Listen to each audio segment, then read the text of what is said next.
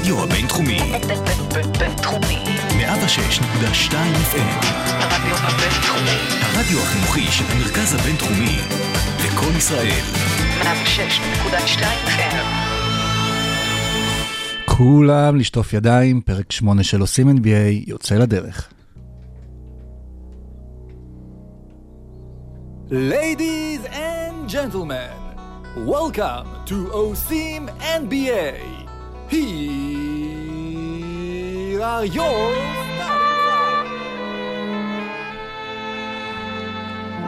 ולפעמים החגיגה נגמרת אה, עצוב, עצוב, אה, פרק 8 של עושים NBA. אה, כאן איתי בא- באולפן ערן סורוקה, אהלן ערן. שלום, שלום. משה דוידוביץ', מה שלומך? אז כל טוב. כן.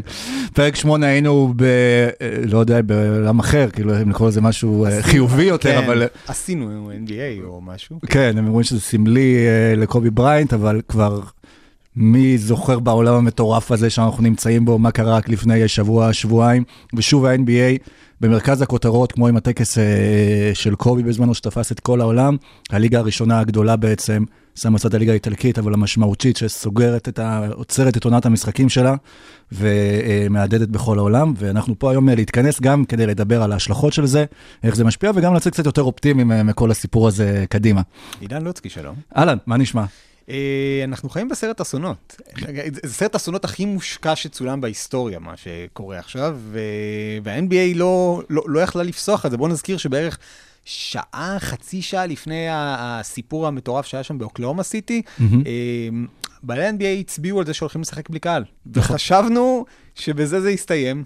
וסטף קרי שהיה חולה בשפעת, התברר שזאת באמת שפעת. כן, ופתאום השפעת, לעולם לא היו לה יחסי ציבור טובים יותר. כלומר, כש, כששפעת רגילה בעצם. כן. נראית כמו מחלה נורמלית, ומחלה קשה, אנשים מתים ממנה. בוא באמת נספר את השתלשלות העניינים, אם אתה רוצה לעדכן מהלילה. כן, מה- אה, אה, מה שקרה היה אמור להיות, רודי גובר היה בספק, אמרו שהוא חולה, כואב גרון וכאלה, ואז אמרו שהוא אולי כן ישחק. הוא נשאר במלון באוקלהומה סיטי, אה, יוטה, אוקלהומה סיטי מתארגנות למשחק, הקהל בטירוף, ה- ה- Zombie Nation מתנגן ברקע. לא, באמת, כן, הכל אה. עכשיו אה, זה, אירוני. אה, רגעים לפני פתיחת המשחק, דוני סטראק, ראש הצוות הרפואי של אוקלהומה סיטי, נותן ספרינט למגרש ומדבר עם השופטים, אומר להם קרה משהו. שופטים מכנסים את המאמנים, מדברים, מנסים לפענח את הסיטואציה, להבין מה עושים עכשיו, והקהל לא יודע בשלב זה מה קורה. עוברות 6-7 דקות, השחקנים כבר מפנים את המגרש, הכרוז מודיע, המשחק נדחה, אה, וכולם הולכים הביתה בסוג של בלבול. אחרי, כמה זה היה? ח- חצי שעה, שעה, אה, מתפרסם ששחקן, אה, יוטה מודיעה ששחקן שלה נדבק בווירוס, בקורונה, קוביד-19, אה, מפרסמים שזה רודי גובר, ומאז כל ה-NBA פשוט מודיעה, אחרי המשחקים של הלילה, זהו. ביוטה בשבועיים האחרונים שיחקו נגד חמש קבוצות אחרות.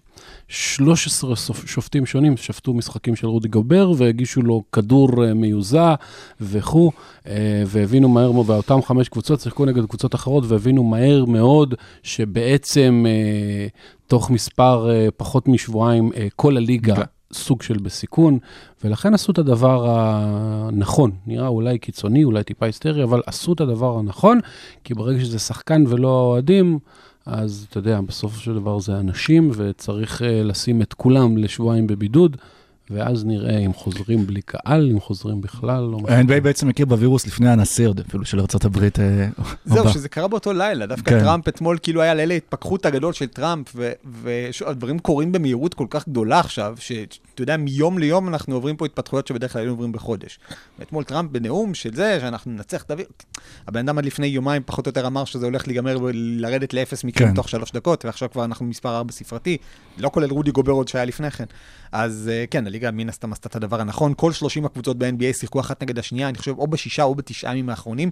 בתקופת הדגירה של הווירוס, אה, בין חמישה ל-14 ימים. כך שתיאורטית, אני לא יודע אם רודי גובר היה פיישנט זירו של ה-NBA, או שבן משפחה, או שאולי מישהו שעוד לא התגלה בכלל. בוא נזכיר, אין בארצות הברית מספיק אה, קהל, מספיק בדיקות, לפחות נכון מהמם. לפני יומיים, אפילו כדי לבדוק את כל האוהדים שהיו במשחקים של יוטה ג'אז בשישה, בתשעה ימים האחרונים. ו- ובוא נגיד, משחקי NBA זה כאילו הצהרה הכי קטנה, אבל עכשיו, כמו שאמרת, כן. עם הטקס של קובי, גם זה תופס את הכותרות. פשן זירו, אגב, היית מצפה שזה יהיה גילברט ארינס, לפי כן. המספרים של השחקנים, אבל באמת אה, ההש- ההשלכות הכלכליות אדירות, אז אה, מרק קיובן גם דיבר על זה, שהם, איך הם הולכים אה, לטפל בכל הנושא של כל העובדים באורגניזיישן של המבריקס, שעכשיו, שעובדים גם על בסיס שעתי ואין להם איך להכניס כסף, שהם הולכים אה, לעזור להם, ומלא אנשים מסביב קהילת ה-NBA, כמובן השלכות כלכליות על כל העולם, אבל אה, זה הולך להיות בעיה, והשאלה באמת, איפה הליגה תהיה עוד שבועיים? אה, כל האופציות על השולחן, נכון? מביטול כללי לגמרי של הליגה, או לדלג על סוף העונה ולהיכנס לפלייאוף, או כמו שמציעים עכשיו נגיד בצ'אמפיונס ליג, גם ראיתי, אה, לקחת את כל הקבוצות לעיר בטוחה, ושם לעשות טורניר אחד, אה, זה יכול דרך, אה, יכול להיות דרך מצוינת להתחיל את הטורניר NBA, את ה-cup אה, אגב, כן. שאדם סילבר רצה. תראה, בדרך כלל אה, desperate times call for desperate measures, כן. אה, כמו שאומרים. אה, ה-NBA, אנחנו נתחיל מזה שכל הקבוצות עכשיו שבועיים בבידוד. בוא נלך על ה-best case scenario הפראי, שרודי גובר ואולי עוד שחקן מיעוט הזה הנדבקים היחידים. מהמם. במקרה הכי טוב, אני רואה את הליגה כמה ימים אחרי שמתברר שכל השחקנים נקיים, צו- צוותים נקיים, שופטים נקיים, כי מה ש... לא אגיד טוב, מה שיצא רלוונטי בסיטואציה הזאת, שעכשיו כולם נכנסים לבידוד של שבועיים. כן. ואולי יחליטו לקחת עוד שבוע בשביל בונוס. ואם יראו, נניח תיאורטית, שאין עוד שחקנים שנדבקו, שופטים וכאלה, יחזירו אולי את המשחקים בלי קהל, בלי תקשורת, עם מצלמות אוטומטיות כמה שאפשר, כדי כן לתת תחושה שמשחקים. worst case scenario כמובן, לא רוצים לדבר על זה בכלל, אבל כן אני מתאר לעצמי שיכול להיות שהם יחליטו למשל, אה, אם יראו שזה נמשך, אם זה יימשך שבועיים, חודש, אני כן רואה שהם ינסו להחזיר את העונה לסוג של כסדרה. אם נראה שזה כבר נכנס, עכשיו זה גם קשור לטורנירים כסדרת אחרים. כן. כסדרת פלייאוף. כן. אם זה גם קשור לדברים אחרים. יש טוקיו, אמור להיות כרגע טוקיו 2020, אמורים לשחק בו שחקני NBA, כן. אמריקאים ושאר העולם. לפני כן ביוני יש את טורנירי ההעפלה האולימפיים. כלומר, הכל קשור אחד לשני. כן יכול להיות שה-NBA תגיד, אוקיי, העונה הזאת אנחנו הולכים לסיים את זה ב-March Madness, אה, ביוני או May Madness, בואו ניקח את 16 הקבוצות שעכשיו, נעשה single elimination tournament בלאס וגאס, סנט לואיס, סן דייגו, ניקח עיר חמה יחסית, שאין בה התפשטות גדולה של המחלה, נעשה את זה משחקים ללא קהל, במתכונת של 4, 4, 2, 2, 2, נגמור עם זה. טוקיו 2021, אני רוצה לתקן אותך. כן, שיבוא אחרי יורו יורו 2021. 2021, כן. כן. כן, לא, אה, תשמע, זה אה, אפילו לברון עצמו, שלפני כמה ימים אה, שאמרו שיש אופציה לשחק בלי קהל, והוא אמר, מה פתאום, אני לא משחק בלי קהל, גם הוא חזר בו, ואמר שהוא מבין, ואם יצטרכו אז זה מה שיעשו. אסור לשכוח שאומנם באים 19,000 או 21,000 איש לאולם, אבל יש עשרות מיליונים ברחבי העולם שצופים במשחקים האלה. ביטול אומר דברים קשים על ההכנסות של הליגה, על תקרת השכר שנה הבאה, על כל מיני דברים שבסופו של דבר שגם לברון יעצור לחשוב על כמה כסף אה, הוא וחבריו מפסידים מזה, אז אה, אני מאמין שאם יצטרכו ישחקו גם בלי קהל. ישימו, איך אמרת, ישימו אה, קהל ברמקולים, כמו ששאול אייזנברג עשה בהפועל תל אביב, וימשיכו עם זה. אבל שוב, אנחנו לא יודעים כלום כרגע, אנחנו רק יכולים להסתכל על דוגמאות של מדינות כמו אה, דרום קוריאה שהשתלטו על זה יחסית בהצלחה. ארצות הברית זה בעיות אחרות לגמרי, ל-15% בכלל אין ביטוח רפואי ולהם הבדיקה עולה 3,000 דולר, מה שהם צריכים לעשות זה להתעטש על בן אדם עשיר ואז לראות אם זה זה. קיצור, הברית הולכת להיות בעיה הרבה יותר גדולה מאשר אה, חלק מהמדינות האחרות. הזכרת לי אה, סיפור קטן, אה, כשטסתי פעם לדרום אמריקה, אז החבר שטסתי איתו אמרתי לו שעשיתי ביטוח בסכום מסוים יומי, שזה כאילו נותן לי חילוץ עד 120 אלף שקל שכוחות החילוץ משקיעים בי. או אקמול בארצות הברית. תעשה גם ביטוח, אמר לו, אני פשוט אהיה צמוד אליך. הבנתי. אה, אנחנו, אתם זוכרים שפעם דאגנו שהסיפור עם סין יעלה לליגה כן. בסכומי כסף מ- מתקרת שכר? בימים אה, בימים טובים יותר. כן, אגב, גם הסיפור הזה התחיל מסין, כן. אה, בשני המקרים ההתבטאויות אומללות של לברון, אבל גם אז עם שין וגם עכשיו. התבט- התבטאויות אמוציונליות של לברון, אבל אני חושב שאנחנו, מכיוון, אנחנו הולכים לראות, זאת הליגה עם המעורבות החברתית הכי גדולה של שחקנים. ואנחנו הולכים לראות בימים הקרובים, לדעתי, הרבה חסד.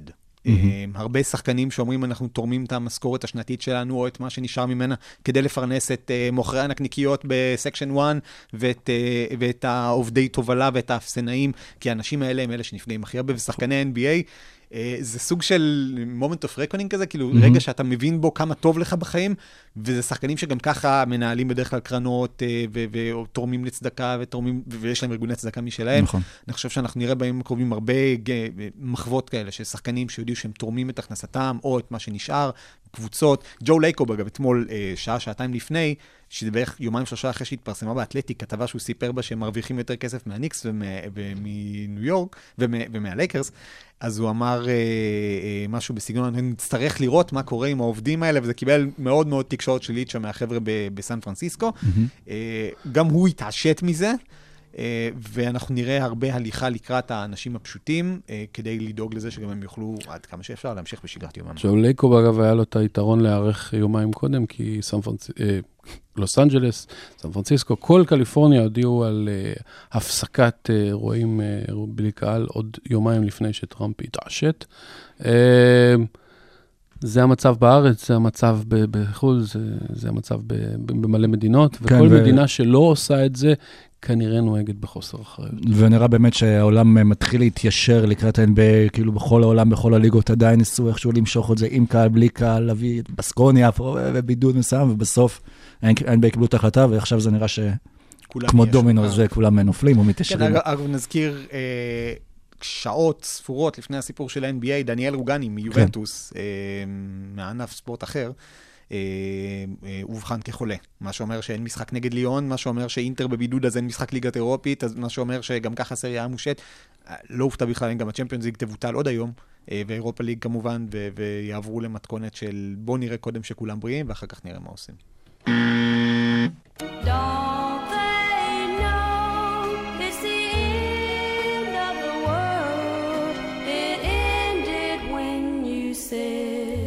ממשיכים עם הקו האופטימי.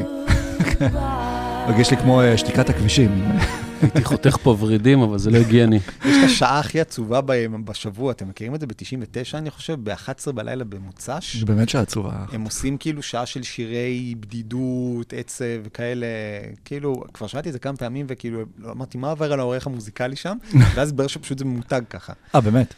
אה, פעם. עוד לפני שנכנסתי, ל... הייתי בבידוד של שבוע עכשיו, אה, ויצאתי ממנו, הייתי בלוס אנג'לס, בדרך חזרה היה connection בפריז. אה, אגב, אני יכול לספר כאן בחשיפה ראשונה שרואיינתי על ידי עיתונאי בכיר מאתר גדול בארצות הברית, והוא נורא התלהב מהסיפור וכאילו ביקש ממני לספר את זה. זה היה בכלל כתבה בהקשר אחר, אבל הוא אמר לי, כאילו, אחר כך, וזה עיתונאי ש... אה, הילד שלו בארצות הברית אה, לא יכל ללכת למועדון, למועדונית שם, לפעוטון בגלל זה. בקיצור, אה, לפני שהייתי בבידוד, הייתי בלוס אנג'לס, ו- ושתי הקבוצות שם, ראינו אותן בשבוע האחרון, נלחמות זו בזו, ואת הלייקרס נלחמים במילווקי, ובאמת הייתה פתאום הרגשה, אני אגיד לכם את זה, מתחילת השנה אני אומר שהקליפרס הם המועמדים מספר אחת שלי לאליפות, ואין שום דבר שקרה לא שכנע אותי אחרת. הסוף שבוע האחרון היה הדבר הראשון שקצת התחיל לגרום לי לפקפק בזה. כי אה, קודם כל, מאוד מאוד מאוד התרשמתי מהלייקרס, מהארגון שם, מה, מהווייב ששורר שם, כקבוצה מאוד מאוד מלוכדת שהיא team on, on a mission, מה שנקרא. זה מתחיל מפרנק ווגל, שהוא באמת אה, מודה, לא התלהבתי מהמינוי שלו בהתחלה, הוא נראה לי מאוד מאוד old school. דווקא ה-old schoolness הזה משדר לקבוצה שלו משהו מרגיע, משהו של קצת פעם, של בואו נעיף את הגינונים האלה. הבן אדם עונה באריכות לכל שאלה, מדבר בכנות, מסביר, אה, מגן על השחקנים שלו בחירוף נפש. שאלתי אותו שם שאלה במסיבות העיתונאים על רונדו, שהיה נגד בוסטון טוב אחרי כמה משחקים גרועים, והוא אומר, הוא עושה את זה עבורנו כל השנה, עכשיו הוא יודע שזה לא נכון. חשוב לו להגן על כולם. וזה, ואני חושב שהקבוצה הזאת בדיוק התחילה להתגבש, וראינו את הצוות המסייע שם. לברון ודייוויס כל השנה עושים את האקטים שלהם. כל הצוות המסייע פתאום מתחיל למצוא את מקומו. מרקיף מוריס זה החתמה מצוינת, חשבתי שהוא לא טוב. הוא ואנטוני דייוויס זה ציוות מעולה. קוזמה נכנס לעניינים, קנטביוס נכנס לעניינים, וגם עוד לא ראינו את דיון וייטרס משתלב שם. לפני שהזכרנו את קרוסו, באמת זה היה, אה, זה הרגיש שהמשחק גם נגד הקליפרס וגם המשחק אה, הקודם נגד, אה, נגד. הבאקס, נגד מילווקי, אה, הרבה זמן הייתה לי תחושה של משחק עם משמעות בעונה סדירה ב-NBA. זה כבר משהו שאתה, שאתה לא רגיל לה, ופתאום שתי הקבוצות הגיעו למפגש, וזה הרגיש... יש משחקים שמתפתחים ואומרים, וואו, יש פה אווירת פלייאוף, אבל הרגשת שכל קבוצה באה להצהיר אה, מהכיוון שלה, וזה היה סופש מדהים ללברון ג'יימס אה, והלייקרס, ממש של, של הצהרת כוונות, כביכול, אה, אה, אם העונה ממשיכה. ולברון, אני חושב, יותר מהלייקרס אפילו, שמה שאתה אמרת, זה, אני מסכים איתך לגמרי. זו הייתה הצהרת כוונות אה, של לברון, להראות שאני עדיין פה, ו-This is my city מי צעק שם אה, פעם אחרונה שהוא קלע שלושה. אה, לא, זה הווילבקין בכלל. ווילבקין, כן. אה, והוא בא אה, להראות שהוא המלך של הליגה, גם הדיבורים על המועמד ל-MVP השתנו מן הסתם אחרי הסופש הזה, והוא שם את הלייקרס אה, בטופ המועמדות אה, לזכייה באליפות. ל- לברון עבר למוד של פלייאוף לברון, שזה מוד אה, מאוד אה, שונה. אה, לא במקרה, במשחק מול מילווקי הוא הלך לקו 14 פעם, במשחק מול הקליפרס הוא הלך 15 פעם. זה שני הפעמים שהוא הלך לקו הכי הרבה העונה, בשני המשחקים הכי חשובים. אז אנחנו רואים שהוא פשוט נכנס ל- לישורת הסופית לפני ה... פלייאוף, הקורונה, ו- ו- והוא עושה דברים שבן אדם לא אמור לעשות בגילו, ואין גם יותר מדי, אין מישהו לסמוך עליו שלישי. מעבר לדייוויס ולברון, זה לא שיש לך כאילו, אתה יודע, בקליפרס יש את הראל וויליאמס, ב- ב- במילווקי יש כל מיני... פה, אתה יודע, אברי ברדלי שם משחק אחד, אה, חמש או שש שלשות, במשחק אחר הוא נעלם, אלכס קרוסו, משחק אולי לך איזה רוברט אורי כזה. נכון, הוא היה משחק יותר טוב מול מילווקי, משחק מול הקליפרס במחצית השנייה, הוא בכלל לא שיחק. אתה לא יודע מה יקרה. מה שכן, ההחתמה של מרקיף מוריס שרן דיבר עליה, מאפשרת לדייוויס לשחק יותר בחמש. וכשהוא משחק בחמש, אז כל התוכניות של הקליפרס לאיך לנצח את הלייקרס, שהם עשו יפה בשתי המשחקים הראשונים, קצת משתבשות. וראינו את זה, וזה היה משחק שבו אה, פול ג'ורג' היה מצוין, קוואי קלע מתי שהוא רוצה. אה, ובלייקרס בכלל, אני חושב שהיה להם פ- פחות מ-25% זריקות לשלוש. זה לא שכאילו משהו במזל הם ניצחו, הם פשוט טחנו אותם לאט לאט, ו... וזה היה ניצחון מאוד מאוד מרשים, שאני בטוח שלפחות העלה את מפלס הלחץ בקליפרס. אגב, עכשיו כשאתה אומר שלברון הלך לקו, אתה גם צריך להגיד בדיוק באיזה שעה הוא הלך לקו. ו- כן. יש אפליקציה. כן. אה, לא רק ש... סליחה, לא רק שהוא הולך לקו, בש... בשמונת המשחקים מאז האולסטאר, הוא על 78% מהקו, שזה מקביל לשיא הקריירה שלו בעונה, שזה אה, אומר שמשהו השתפר. כן. בינתיים במשחק התשיעי הוא קלע 1 מ-5, אבל נשכח מזה, זה לא קרה.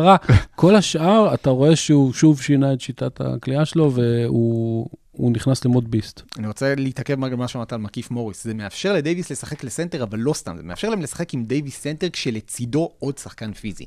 קודם הם משחקים עם דייוויס סנטר כשלצידו קוזמה בארבע. קוזמה אמר את זה במפורש אחרי שהוא שמר טוב, אה, על מי זה היה שם במשחק נגד אה, בוסטון, הוא שמר טוב, אני חושב, או על טייטום. על טייטום, אה, כן. על טייטום, והוא אמר שם, אני גארד, אני wing, אני, אני לא גארד, אני wing, אני רוצה לשמור על wings. וקוזמה התחיל את העונה עם סימני שאלה לגבי כמה הוא יכול להיות פיזי. וברגע שההחתמה הזאת של מרקיף הגיעה, הלייקרס יכולים להציב בפניך גודל, גם כשג'אוויל או דווייט לא על המגרש, וזה דבר סופר משמעותי. אתה משחק עם קוזמה בשלוש, עם מרקיף בארבע, עם מרקיף ודייוויס, בארבע חמש, אני אפילו לא קורא לזה דייוויס חמש, כי הם כל הזמן עושים switching ביניהם, ושניהם קולעים מבחוץ, אמנם לא באחוזים מצוינים, אבל מספיק כדי שההגנה תכבד אותם. אז הם עושים את החילופים ביניהם. קוזמה שומר טוב, מנצל את הגודל שלו כדי לשמור טוב על גארדים, מוכיח למה טוב שהלייקרס לא עשו עליו trade, אה, וזה דבר מאוד מאוד משמעותי, שזה קצת היה משהו שאתה מרגיש שהקליפרס לא התכוננו אליו, לא ידעו איך לאכול את זה, אה, וזה קרה. ולך תדע, יכול להיות שמרקיף החליף חולצות עם מרקוס, כן. והלייקרס כן קיבלו את המוריס הטוב. הטוב במשחק יותר, הזה. כן. אה, בגלל זה יהיה ממש מעניין לראות סדרה של אה, שבעה משחקים, לראות איך כל אחד נערך, כי בינתיים כל אחד בא אחרת לכל אחד מהמשחקים בעונה, והקבוצה השנייה לא הופתעה, אבל כאילו לא הייתה בדיוק מוכנה לשינויים, וסדרה ביניהם, סדרה בין האחים. קוזמה אגב, אה, היה, כאילו לפחות בתחילת העונה, היה- כבר שלב שנראה לי גם בלקס חשבו, אני חשבתי שזה היה טעות להשאיר אותו, כי נראה שהוא לא נכנס לעניינים, נראה לפעמים קצת שהוא מאבד כיוון אה, בתוך כל האווירה ש- של LA, אבל נראה לי שמישהו שם אה, יישר אותו, יכול להיות שזה לברון, יכול להיות ג'ייסון קיד, פרנק ווגל, אבל קוזמה גם נכנס אה, למוד מסוים, יכול להיות שלברון כבר אה, תפס אותם ואמר להם, חבר'ה, עכשיו זה This is the real thing, אה, והלייקרס אה, גם clinched playoff berth וואי, פעם ראשונה, מיד ב-2013. כן, אה, פלינקה, ווגל, לברון. זה נראה לי המשולש שהוא משולש אה, אה, מיישר קוקואים. זו התקפת משולש חדשה. התקפת משולש חדשה, זה כמו שיש משולש ישר זווית, משולש שווה שוקיים, זה משולש מיישר קוקואים. הוא יישר את דווייט האווארד, הם הביאו את דיון וייטרס, שזה בן אדם שבאמת, הוא עשה במיאמי מספיק דברים בשביל למלא שלושה פרקים של שקטי נפול, אה, והם הביאו אותם, והם יודעים שלא משנה מי יגיע אליהם, או שהוא יתיישר, או שהוא לא יהיה שם. וגם האווארד וגם וייטרס, אה, ששוב, לא יצא לנו לראות אותו, אבל לפחות לפי הדיווחים הוא מאוד הרשים אותם, זה פחות או יותר אותו trajectory של ההחתמה של האווארד. מצד שני, כשאתה בהשוואה מול ג'אר סמית, אז כן, זה- לא כזה... וגם אגב ג'י.אר, צריך לזכור, באליפות של 2016 הוא היה מאוד משמעותי, רק שמאז עברו ארבע שנים, הוא לא שיחק כדורסל המון זמן.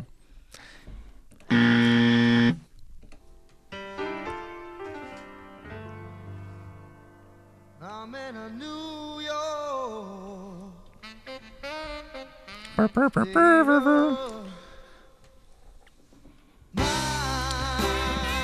בילי ג'ול זה אולי הדבר הכי טוב שקרה בגרדן בשנים האחרונות. אה, כן, הרבה קורה במדינת ניו יורק, בברוקלין אה, ובניקס. אה, ברוקלין נץ, נפרדים, מרון אטקינסון. כן, היא. אולי גם מירון. כן, כן, מקני אטקינסון, אה, קבוצה שדווקא מאמן שלקח אותם למקומות שאני לא חושב שהם יהיו שם, שהביאו אותם לפוזיציה שהם יכולים לבוא ולהחתים אה, ביחד עם שון מקס שחקנים אה, כמו קווין דורנט וכמו קיירי אירווינג, שלמרות כל הבעיות השנה עדיין ברוקלין נראתה קבוצה נהדרת, אבל אה, נפרדו ועכשיו הדיבורים שהוא בכלל הולך אה, לניו יורק ניקס. שתי הקבוצות בניו יורק נמצאות עכשיו בצומת, וחשבנו שרק אחת נמצאת בצומת, עד לפני שבוע, עד הפיטורים האלה של אטקינסון, כי בברוקלין הייתה תחושה שאו-טו-טו כשדורנט יגיע וקיירי יתיישר כמספר 2 של דורנט, כי אמרנו על זה לקיירי כמה פעמים, הוא לא יכול להיות מספר 1, הוא יכול להיות מספר 2 של שחקן מעולה. מספר 2 מעולה של שחקן מעולה. אה, ו- ו- ואיכשהו אתה מרגיש שזה לא הוגן כלפי אטקינסון. ואיכשהו נוצר, נוצרה תחושה, דיברו על זה שם שמס ומישהו בפודקאסט של האתלטיק, הבחור של אה, ברוקלין, שיש, נוצר, נוצרה מין דיכוטומיה כזאת של מאמנים שיכולים לקחת קבוצה לאליפות ומאמנים שהם only developmental. כן. עכשיו, העניין עם, עם מאמנים שאתה לא יכול לשים את האצבע. אתה ידעת שניק נרס יכול לקחת קבוצה לאליפות? אתה ידעת שסטיב קרי יכול לקחת קבוצה לאליפות? אתה ידעת שטירון לו יכול לקחת קבוצה לא, לאליפות? אתמול הסתכלתי על דוויין קייסי בדטרויט, כאילו כמה מצוברח ממה שהוא נשאר איתו לעומת מה שהוא היה לפני שנתיים, אה, שלוש. אה, ואז נזכרתי גם אה, בכל הביקורות שהיו על איך הם נפרדו, תראו לאיפה הוא לוקח את- את- את הרפטורס, ומאז הם לקחו אליפות. כן, אבל מסאי אוג'רי היה הראשון לזהות, כן. שזה לא יעבוד עם דווין קייסי. אה, אה, שוב, אטקינסון, אה, זה גם, זה לא, כאילו, הוא פיתח שחקנים מכלום, בחירות דראפט כמעט לא היה להם. אה, שון מרקס עשה עבודה יפה בלשקם אותם אחרי ה trade הנורא עם אה, דני איינג'. מהמם. ששנים דפק אותם פשוט, ו- וקני אטקינסון עשה עבודה מצוינת, הייתי מקביל את זה למה שברד בראון עשה קצת בפילי, אבל אז השאלה היא האם זה מספיק, האם זה עובד יפה עם שחקנים צעירים כמו ג'רד אלן וכאלה, או מה, מה אתה עושה שמגיעים אה, קיירי ודיאנדרה ג'ורדון ודורנט ו- ואחרים, ונהיה כבר אגואים ולנהל זה ומשחק, ו- ועכשיו אתה צריך כאילו לעבור שלבים בפלייאוף, לא מספיק להגיע אליו. ו- ונדבקה לו תווית כזאת. עכשיו שוב, ועוד לא יצא לו לנהל אותם באמת בתור אה, סגל מלא. תראה, הוא לא פתח עם דיאדרה ג'ורדן. שמועות שזה תרם ל- למרמור.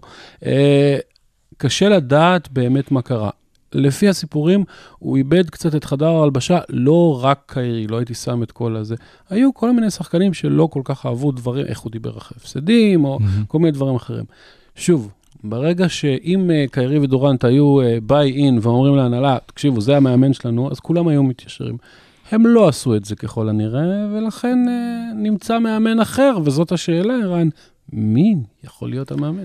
אז לפני כן אני אגיד שהקטע של איבד חדר הלבשה הכי מבאס. כי הבן אדם הזה בנה אנשים כמו קריס לברט וספנסר דימידי וג'ארט אלן, שלא היה להם, לא הייתה להם קריירה לפני שהם הגיעו למילווקי, היו בחירות דראפט אה, מקום 20, מקום זה, או פחות מזה. כאילו, האנשים האלה יפנו לך את הגב, או שלא. אני מעריך שהאנשים שיפנו את הגב זה אנשים שלא היו שם בשנה שעברה. עכשיו, כמו שזה נראה, אטקינסון הפך למאמן הכי מתאים לניקס. כי הניקס הבינו כבר שהם, אה, קודם כל הם רצו למתג את עצמם, אמר את זה לדעתי סטיב סטאוט, או איך שקוראים לו בחר, שבחור שהם לקחו למתג אותם, שהם רוצים להיות מגניבים כמו המהפך שעשתה ברוקלין. קחו את הבן אדם שהיה אפילו עוזר מאמן בניקס, שימו אותו עכשיו כדי שיפתח, לניקס לא יבואו כוכבים. מעבר לזה ששוב, אנחנו יוצאים מתוך נקודת הנחה שתהיה ליגה, תהיה קיץ, יהיה משהו, תהיה אנושות. לא יבואו גם כוכבים בקיץ הזה, אין הרבה סופרסטארים פנויים, דמאר דרוזן, אנדרה דראמונד, כאילו מי כבר יכול לבוא אליהם ולהפוך את הקערה על פיה שם.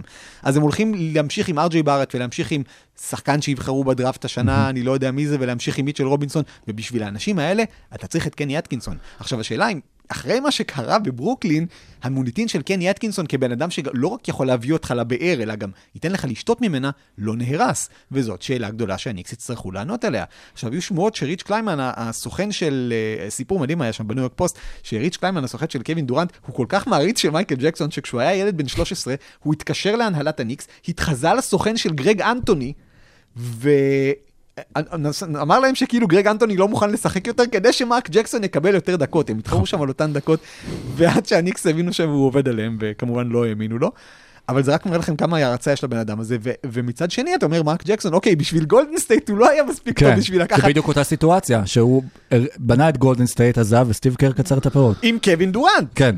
נגד קיירי אירווינג. כמה אירוני יכולה להיות, אה, יכול להיות גלגל החיים ב-NBA. היה אגב גם דיבור על אה, טאי לו, ש- טאי לו, שילך לשם, שאותו דבר כביכול... אה, קיירי עוד מעריך אותו מהתקופה שלו בקליבלנד. אני כן. לא בטוח שטיירון לו מעריך את קיירי. אני לא יודע, אבל אני חושב שמועדון בסדר גודל של אה, הניקס לא יכול לקחת את ה sloppy seconds של אה, ניו ג'רזי. תדמיתית זה ייראה מאוד בעייתי, גם אם הוא הם מאמן עושים טוב. את זה עם שחקנים, אבל כבר אה, שנים. הוא אגב כנראה טוב, אטקינסון. הוא לא, אתה יודע, זה לא ברמת הפופוביץ פולסטרה קרליל, אבל הוא כנראה מאמן טוב. אבל ניו יורק חושבים ביותר גדול, ולי יש הצעה. כי התדמית של ניו יורק יותר נמוך מזה קשה לרדת, וכל עוד ג'יימס דולן שם והחברה מתנהלת כמו שהיא, זה כמעט לא משנה איזה מאמן הם ייקחו. אז אני אומר, לשינוי תדמיתי עמוק של 180 מעלות, שיקחו את בקי המון, שיהיו המועדון הראשון בליגה עם מאמנת. לא משנה, הרי לא ייקחו אליפות, לא יגיעו לפלייאוף שנה הבאה, לא יקרה כלום, אבל פתאום יהיה איזשהו שינוי תדמיתי משמעותי ואמיתי. שאתה יודע, אני לא יודע, אין לי מושג אם היא מאמנת טובה או לא, אומרים שכן, אבל שיקחו את הצ'אנס, שיעשו משהו קיצוני, כי להמשיך כמו שהם עכשיו, זה על הפנים. נקודה מצוינת, ואני אגיד עוד שביום האישה הבינלאומי, הניקס הגיעו למשחק עם חולצות של ה-WNBA, עם הלוגו של ה-WNBA, שאתה רואה שהם מתחילים לראות, הם מבינים שה-NBA לאן היא הולכת. ליאון רוז בתור אה, manager זאת הברקה שרק הניקס מסוגלים לעשות אותה כנראה. הם הבינו מפלינקה ובוב מיירס שזאת ליגה של חברויות וליגה נכון. של קשרים אישיים יותר מאשר מקצועי. והם הבינו, והמינוי של רוז במובן הזה, קשה לי להגיד את זה, צעד נכון של דולן. השאלה אם הוא גם ייתן לדולן, אם הוא גם ייתן לרוז לעבוד. כי כשאתה עושה את מה שאתה עושה, אתה לוקח את ליאון רוז, ואחרי יומיים אתה מוציא את הסיפור עם ספייק לי, אתה רוצה יודע, להגיד לי שדולן עשה פעם אחת, he he did the right thing? אולי-. אולי לא אולי הוא גם נדבק. ואז העיף את. ספייק לי? כאילו... אולי, כן.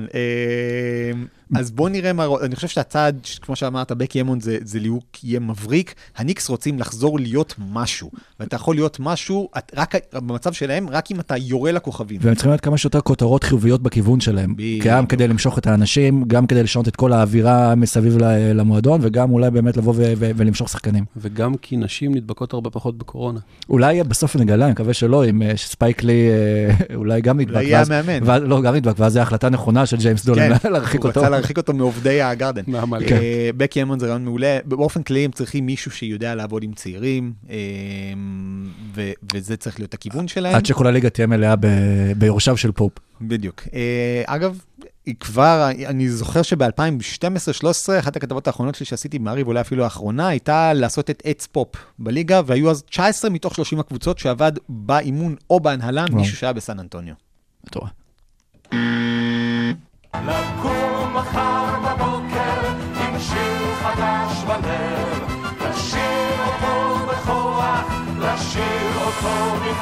כן, אה,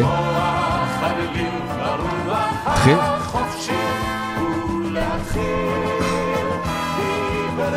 גם כשאתה שם מעבר אופטימי, יש שם לשיר אותו בכאב, מה יהיה איתך? בכל אה, אושר יש גם קצת כאב, משה. אגב, יש ביצוע מדהים של הגרובטרון לשיר הזה.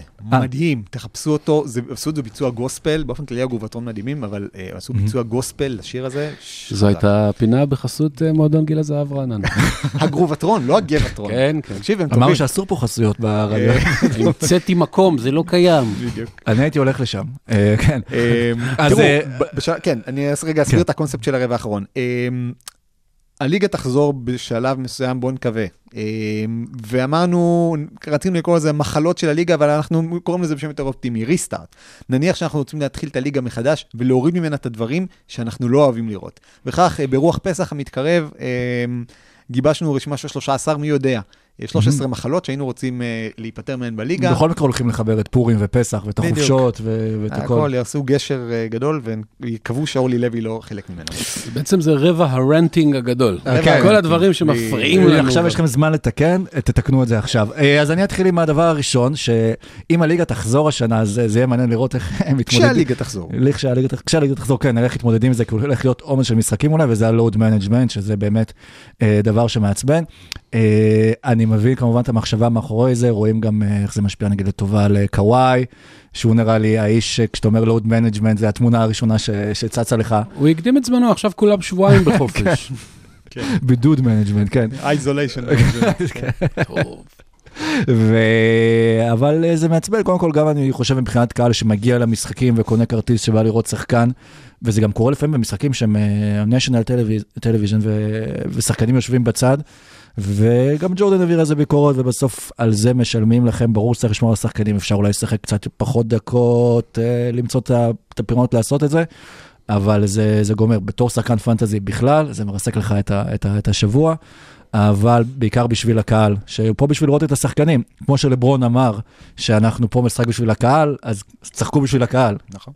שתיים, מי יודע? שתיים, שתיים, אה, סופי משחקים.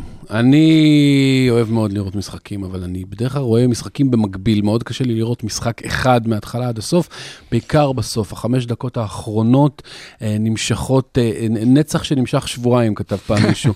זה, זה פשוט, אה, לא יאמן, כל פעם, כל עצירה קטנה, עכשיו אני מבין, זה לטובת האמת המוחלטת והוודאית. כל עצירה קטנה והכדור נגע ולא נגע, ואז השופטים הולכים למוניטור, ואחד מהם מסובב את המוניטור, ומישהו מדליק את הזה. כאילו, שוב, יש, אה, התקדמו בעולם, יש ור, הוא לא מושלם, mm-hmm. אבל, אבל זה אומר שהשופט לא צריך לעשות שום דבר. מישהו בסיקוקוס, או שם אחר שהמצאתי כרגע, יושב שם ועושה בהילוך מהיר, תוך מספר שניות, מודיע לשופט באוזנייה, וזהו. לא השופט ששרק חייב לראות את זה. די. ופסקי זמן של שלוש דקות, ובש... וכולם שומרים את זה לדקות האחרונות, ואז יש challenge, ואז יש זה. בואו נעשה את זה יותר זריז. אי אפשר כבר, צריך להוריד את כמות פסקי הזמן ב, mm-hmm. ברבע האחרון, אולי לקצר אותם קצת, אולי אה, לקצר את העצירות של המיותרות של השופטים. נחנקנו, די. סורוקה מספר 3. שלוש, מי יודע, אה, דריל מורי קרא לזה hate watching, אה, אבל הוא דיבר על פרשנים מקומיים. אני באופן כללי קצת אה, נמאס לי על, הקיט... אני רוצה לקטר על הקיטורים, לקטר על הקוטרים. הרבה שחקני עבר, הוא דיבר על עבר, אז אני מדבר על שחקני עבר, אה, אנשים שמקטרים על הליגה, אומרים, בתקופה שלי היה ככה, בתקופה שלי היה ככה. חברים, אתם לא רוצים לשדר את המשחקים? זה שהייתם שחקן עבר נהדר לפני 20 שנה, וזה סבבה. האנשים רוצים לראות, ליהנות ממשחקים. אם מישהו היה רוצה לסבול ממשחקים, הוא לא היה רואה את המשחק. אם הוא רואה את המשחק, אל תספר לו כמה המשחק רע. מעבר לזה שזה נראה, שוב, אין לי בעיה עם ביקורת. לבוא מתוך גישה, להגיד, השחקן הוא לא טוב, השחקן הוא בתקופה לא טובה, קיבל החלטה לא טובה, לגיטימי. להגיד, כל המשחק לא טוב, אתה כורת לעצמך את הענף, אתה אה, יוצא האוקיי בומר אה, של התקופה. באופן כללי אתה פשוט עושה שירות רע לכולם, אה, לעצמך, לצופים. שלא לדבר על כל ה... אם ההוא היה משחק בתקופה שלנו, לא היה לו שום צ'אנס. לא, אם יאניס או לברון היו משחקים בשנות ה-80, היו מפרקים לכם את התחת. בואו שנייה נירגע, זה אתלטים שלא ראיתם בחיים שלכם. נכון, והחבר'ה האלה, אז hate watching זה הדבר השלישי שהייתי מוריד. אגב, אחד האנשים שהכי מקטרים, זה מרק ג'קסון, שברוקלין רוצה אותו בתור המאמן של קווין דורנט וקיירי אירווינג. בהצלחה. ונראה איך הוא. יתאים את עצמו, כן. ארבע מי יודע, לוץ. כן, אני רוצה לדבר על כל הסטטיסטיקות הלא שימושיות שמשתמשים אה, ב-NBA. אה, הקטע שיש הרבה גם שלוקחים אותם ברצינות אה, תהומית, אני מדבר על אה, סטטיסטיקות כמו ראסל ווסטבורק, זה הרבע השלישי הכי טוב שלו.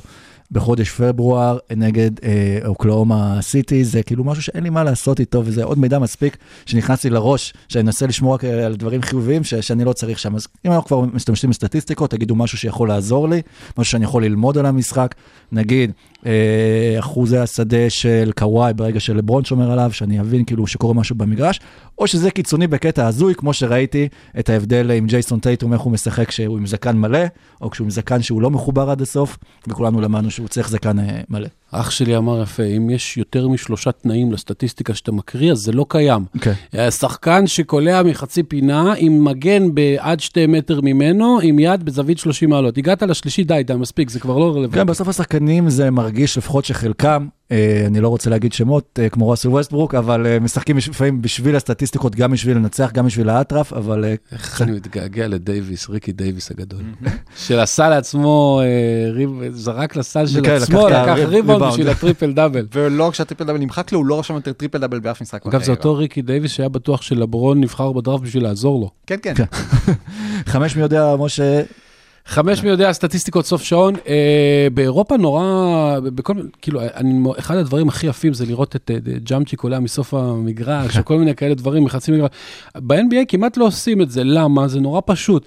בא שחקן בינוני כזה, לא לברון, יזרוק מ- כמעט מסוף מגרש, זה ייחשב לו כהחטאה, ועכשיו האחוז שלו לשלוש היה לא שתיים מחמש, שזה 40 אחוז מעולה, אלא שתיים משש, שזה 33 אחוז, זה כבר לא טוב, זה באמת, זה, אני לא צוחק, זה פוגע לו בחוזה הבא.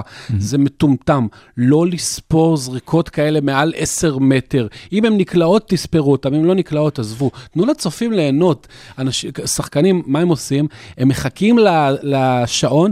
השעון כאילו מפסיק, ואז הם זורקים, נכון. ואז הם כאילו מראים שהם עשו מאמץ, אבל זה שטויות. זה גם פוגע בפנטזי. היה גם קטע כזה השבוע, אה, באמת, אני לפעמים יכול להשתגע כשאני רואה את זה בסוף, זה גם אגב תופס לגבי עיבודי כדור, אם זה שעון 24, כשמכדררים עד הסוף. הבולבוניק פלאג, כן. שנתן את זה רוב פרז. זהו, ראינו השבוע, אה, נראה לי זה היה עם הניקס, שניסו להעביר את הכדור כדי כן. שהעיבוד אה, לא יירשם אה, על שמם, וכמו שאתה אומר, אגב, זה נכון, זה בדיוק מה שקורה נגיד במצב של פאול וסל, שברגע שעושים עבירה, אם הכדור נכנס זה זה נחשב, אם- נכון. אם הכדור בחוץ, אה, לך לקו אה, ומשם תתקן את ה...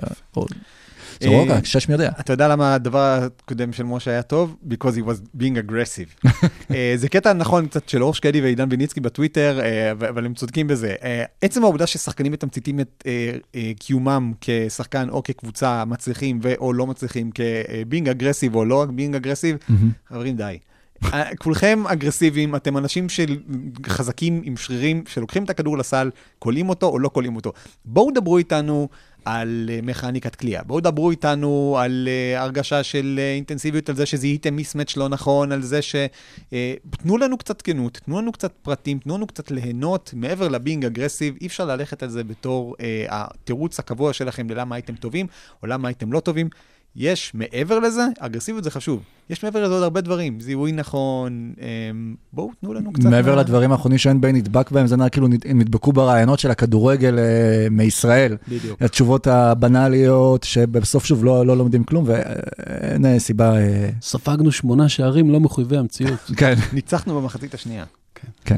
שבע אה, מי יודע, מוש. אה, אה, לוצקי. כן, לוצקי, אני, אני אמשיך אתה לכיוון. הראיונות, זה יישמע כאילו נושא יום rant ל- לראסל ווסטברוק, אבל אני אה, מתכוון לראיונות הציניים שחלק מהשחקנים נותנים בסוף המשחק, ואמרתי את השם של ווסטברוק, כי הוא לפי דעתי אה, מוביל את ה... את ה לא, אתה לא מסכים?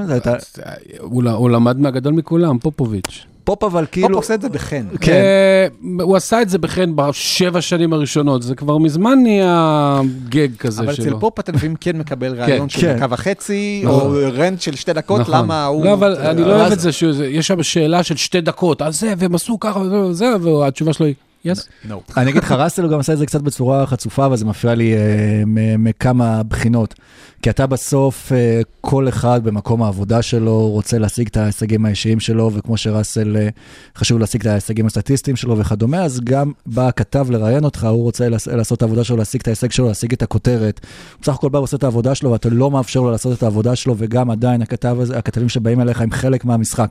הם עוזרים לך למשחק, הם באים לקחת, להפוך אותך לפנים, לשמוע את התגובה שלך, כי יש קהל שלם שרוצה לשמוע מה יש לך להגיד, ואתה לא מספק להם, אתה לא, אתה לא משחק ב- לפי הכללים. יותר מזה, זה בסוף משפיע על המשכורת שלך. כי אנשים רוצים ללמוד, רוצים לשמוע מה יש לך להגיד. אם כולם יענו תשובות כאלה, יש סיבה שהליגה מכריחה. אה, קבוצות נכון. לעשות מסיבות עיתונאים ומכריחה שחקנים לענות על שאלות.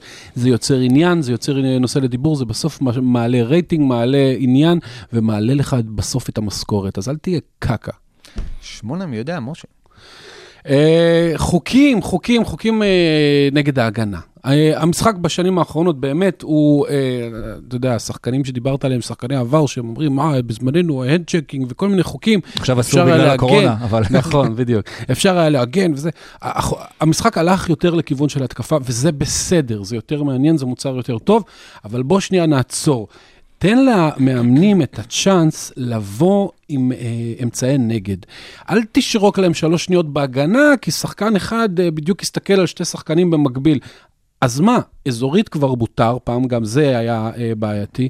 בוא, תן למאמנים להיות יצירתיים. הם יבואו עם דברים חדשים, הם יכריחו את שחקני ההתקפה לעשות דברים שהם לא היו צריכים לעשות עד היום. המשחק יהיה קצת פחות סוליסטי.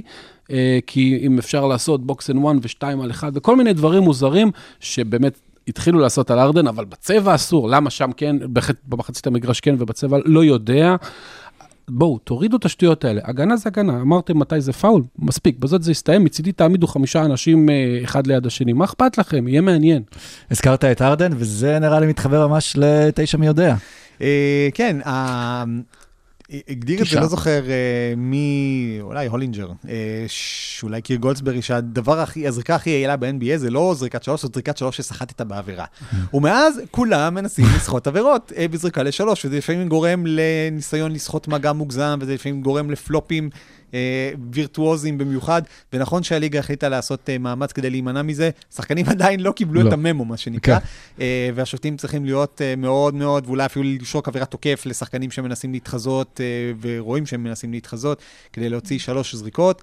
נכון ששלוש זריקות זה חשוב, תשמרו את זה למקרים שבהם באמת עושים עבירה, ואל, אה, ותהיו הרבה פחות צלחנים, שחקנים שמנסים ליזום את המגע בכוח. אגב, יש לי פתרון לזה. אם הרגליים לא עזבו את הקרקע, זה לא ניסיון זריקה, זה מין סוג של כזה. לעשות כאילו. אם הרגליים עזבו את הקרקע, יש ניסיון זריקה, זה הכל. נראה לי הרגע שראיתי את סטף קרי הכי מאושר בעולם, זה כשעשו את, ה, את, ה, את הסחיטה לשלוש על ג'יימס ארדן, וכמה הוא היה בעננים. אה, עשר מי יודע. עשר מי יודע, והזכרנו את זה קצת קודם, אה, על ההשפעה על ניו יורק שהולכת להיות, שזה חברים וסוכנים ואיך הם משפיעים אחד על השני. אני מבין את זה שעם הזמן נהיות אה, חברויות בליגה וסוכנים הופכים ל-GM, או שהופכים לחברים הכי טובים, או שחבר טוב שלהם פותח להם סוכנות ומחתים להם שם אה, שחקנים, אבל כל עניין של החברויות קצת פוגע בעניין היריבות. אני לא יכול לדמיין את, אה, את מג'יק עם אה, אייזאה או עם לארי ברד עכשיו, הולכים ומתאחדים לאיזה super team, זה, תחשבו איך זה היה משפיע על ה-NBA של שנות ה-80, בטח שגם היה פחות אה, superstars. וכל הכיף זה, גם עכשיו דיברו על זה, כשלא היו, אה, אה, שאם לא, נשחק בלי קהל, אז חייבים to mic up all the players כדי לשמוע את כל ה trash talk במשחק. אולי לשים איזה ארבעה מיקרופונים על דריימונד גרין בכל אה, פינה. אבל אנחנו פה בשביל לראות את היריבויות, זה קרב הגלדיאטורים אה, של, של דורנו, ואנחנו רוצים לראות מישהו נגד מישהו, ושזה לא יהיה fun וכיף ואת כולם על banana boat. ואנחנו נשארים עם. דריימונד גרין נגד צ'ארלס ברקלי, שזה כן. נחמד, אבל לא במגרש. ומכאן ל-11 מי יודע, כי דיברנו על הניקס ודיברנו על ליאון רוז, אז הבוס של ליאון רוז הוא מספר 11 מי יודע. ג'יימס דולן. אה, ג'יימס דולן הוא ללא ספק הבעלים הכי גרוע בליגה, by far. אני לא יודע אם בכל איזה ליגה שהיא, אני לא, לא נכנסתי לליגת הלקרוס נשים בשוודיה, אבל ב-NBA זה ללא ספק, אה, זה 20 שנה הוא מביא אנשים לא נכונים, הוא מתערב להם, הוא עושה, אה, הוא נאבק באוהדים, נאבק בשחקני עבר, נאבק בספייק לי. אה, די, תנשום, תירגע. אמרת נכון, ליאון רוז היה מינוי טוב. אני לא יודע אם הוא יצליח, כי לג'יימס אולן יש, דולן יש דעה על כל דבר, ו, ואת המאמן הבא, הוא, הוא, אני לא יודע אם הוא ייתן לו להביא את מי שהוא רוצה, וזה הפרנצ'ייז הכי חשוב בליגה. אני יודע שהלקרס לקחו יותר אליפויות. זה יושב במכה של הכדורסל, בגרדן, בניו יורק, שזה השוק הכי אה, משפיע. אם תהיה שם קבוצה טובה ומשפיעה, זה יעשה פלאים לכל הליגה. די, שחרר אותנו, ג'יימס, נחנקת, תמכור את זה, זה שווה איזה 4-5 מיליארד, תמכור. לפני שהערך יורד, צונח. 12 מי יודע. אה, הייפ מוגזם, קראתי לזה. אנחנו ראינו את זה אצל כרמלו אנטוני, רואים את זה אצל ג'אר סמית, ראינו את זה אצל שחקנים אחרים שנמצאים מחוץ לליגה ועושים להם האלהה מהמילה אלוהים ברשתות החברתיות, ברמת ה... אתם יותר טובים מ-70% מהשחקנים בליגה, כן. למה אתם לא ב-NBA וג'ארד דאדלי כן. ג'ארד דאדלי, הוא, דיברנו על הלייקרס כחבורה מגובשת, ג'ארד דאדלי הוא חלק מאוד חשוב, הוא אחד ה-MVP ים החברתיים שלהם, למרות שהוא בקושי משחק. לעומת זאת, אה, רוב השחקנים האחרים שמקבלים את ההייפ הזה, זה בדרך כלל שחקנים שהם מאוד מאוד לא טובים למרקם החברתי של קבוצות. אנשים שהם בטוחים שהם עדיין סופרסטארים, אנשים שלא יודעים שאין להם מכונת זמן באמת ל-2015 או 2012, כשהם היו טובים, אבל עדיין חושבים שיש כאלה. ואם השחקנים האלה לא בליגה, אנחנו לא במצב של קפרניק, שזה בן אדם שעשה משהו שמנוגד לעמדה של רוב הבעלים. אין היום שחקנים שנמצאים ככה. אם אתה לא בליגה, או בגלל שאתה לא מוכן להתפשר על השכר, או בגלל שאתה לא מוכן לשחק הגנה, או בגלל שאתה, אין לך ביקוש, או בגלל שאתה לא מספיק טוב. וזה שיעשו לך הייפ בכל מיני אתרים וכל מיני חברים וינסו לפגוע בשחקנים קיימים, אני לא חושב שזה תורם לשום דבר, מלבד לתחושת ביטחון מזויפת. בוא נגיד, ראינו את כרמלו אנטוני מגיע לפורטלנד. עזר להם? עזר. הם בפלייאוף? ספק. הם יהיו בפלייאוף בזכותו? ספק עוד יותר גדול. 13 מ... כן. 13 ואחרון, מי יודע? לא. ואחרון, אה, אולי זה יהיה עכשיו אבל דווקא רלוונטי, זה, אני רציתי לדבר על פק, טקס פרסי סיום העונה אה, של ה-NBA. אה, תמיד הייתה לה איזושהי בעיה, כלומר, עם הפרס של ה-MVP של העונה הרגילה, כאילו, מן הסתם יש לו חשיבות, אבל עם הזמן זה התחיל להרגיש כאילו אנשים, גם הקהל הצופים מרגיש יותר שמה שחשוב זה באמת מה שקורה בפלייאוף ולא אה, בעונה הרגילה. ואז התחיל כל עניין הזה, הטקס של הפרסים אה, של ה-NBA, שהוא גם מתבצע בתאריך מאוחר יותר, שכבר אף אחד לא זוכר בכלל מה היה בעונה הרגילה, וגם אף אחד לא נותן לו אה, איזושהי חשיבות מיוחדת. אז אני רציתי שאו ימצאו לזה פתרון, או שיחזירו את זה לקדמותו, וגם כמה זמן צריך לבחור שחקן עונה, זה רגע שהולכים לכל העיתונאים והזה. אה, הבחירות נמצאות אצלם ביום כן, לא סיום צריך העונה. למשוך את זה עוד שבוע rookies ושבוע אחר כך defensive player, בואו נגמר העונה, נכריז על הזוכים, נעשה משהו חגיגי. עכשיו אולי לא יעשו את הטקס כי אפשר לעשות התכנסות, שזה זה גם טוב. אה, וגם על כל שאר הפרסים, כאילו כל הפרסים זה, רלוונטי לתת, אני, חשבתי שאולי אפשר לשדרג את אפילו את הפרס של ה-MVP. אה, שזה, רק, שזה הספציפי יהיה הפרס של אחרי העונה. כי MVP אה, של העונה רגילה, שוב, זה פרס שהוא מאוד מעניין, אבל בטח כשהליגה עכשיו ב load management ושחקנים נחים ושחקנים נפצעים, שאלה באמת כמה משמעותי, ומה שהמשמעותי בסוף זה לראות מי לקח את הקבוצה שלו אה, עד הסוף. בליגות, שוב, באירופה בישראל, כשמקומות שיש בהם גם פלייאוף עליון, בוחרים את שחקן העונה אחרי הפלייאוף, אחרי שהעונה נגמרת, גם, לא, ביורוליג, סליחה, זה נראה לי חמישיות נבחרות. אה, אבל מראש. הטקס הזה קורה כל שנה בשנים האחרונות ב-28 ליוני, והשנה סיני אחד שיכל את הלב פתר לך את העניין, כי זה כן. יהיה בסיבוב הראשון של הפלייאוף, אז זה בסדר. או שזה יהיה בלי אנשים בכלל, כן, ולא יהיה את הטקסט הזה. או שזה יהיה מחר, לך תדע. מה מאחלים למאזיננו בסוף מנו? ג'ינובלי, אגב, אה, ידע, נכון. ידע מאיפה תבוא הקורונה, ובידיו החשופות הוריד את הלב. בטמנו, כן. השחקן שהכי חסר לנו. אה, טוב, אה, חברים, מה מאחלים בסוף פודקאסט כזה? שנתראה קודם כל.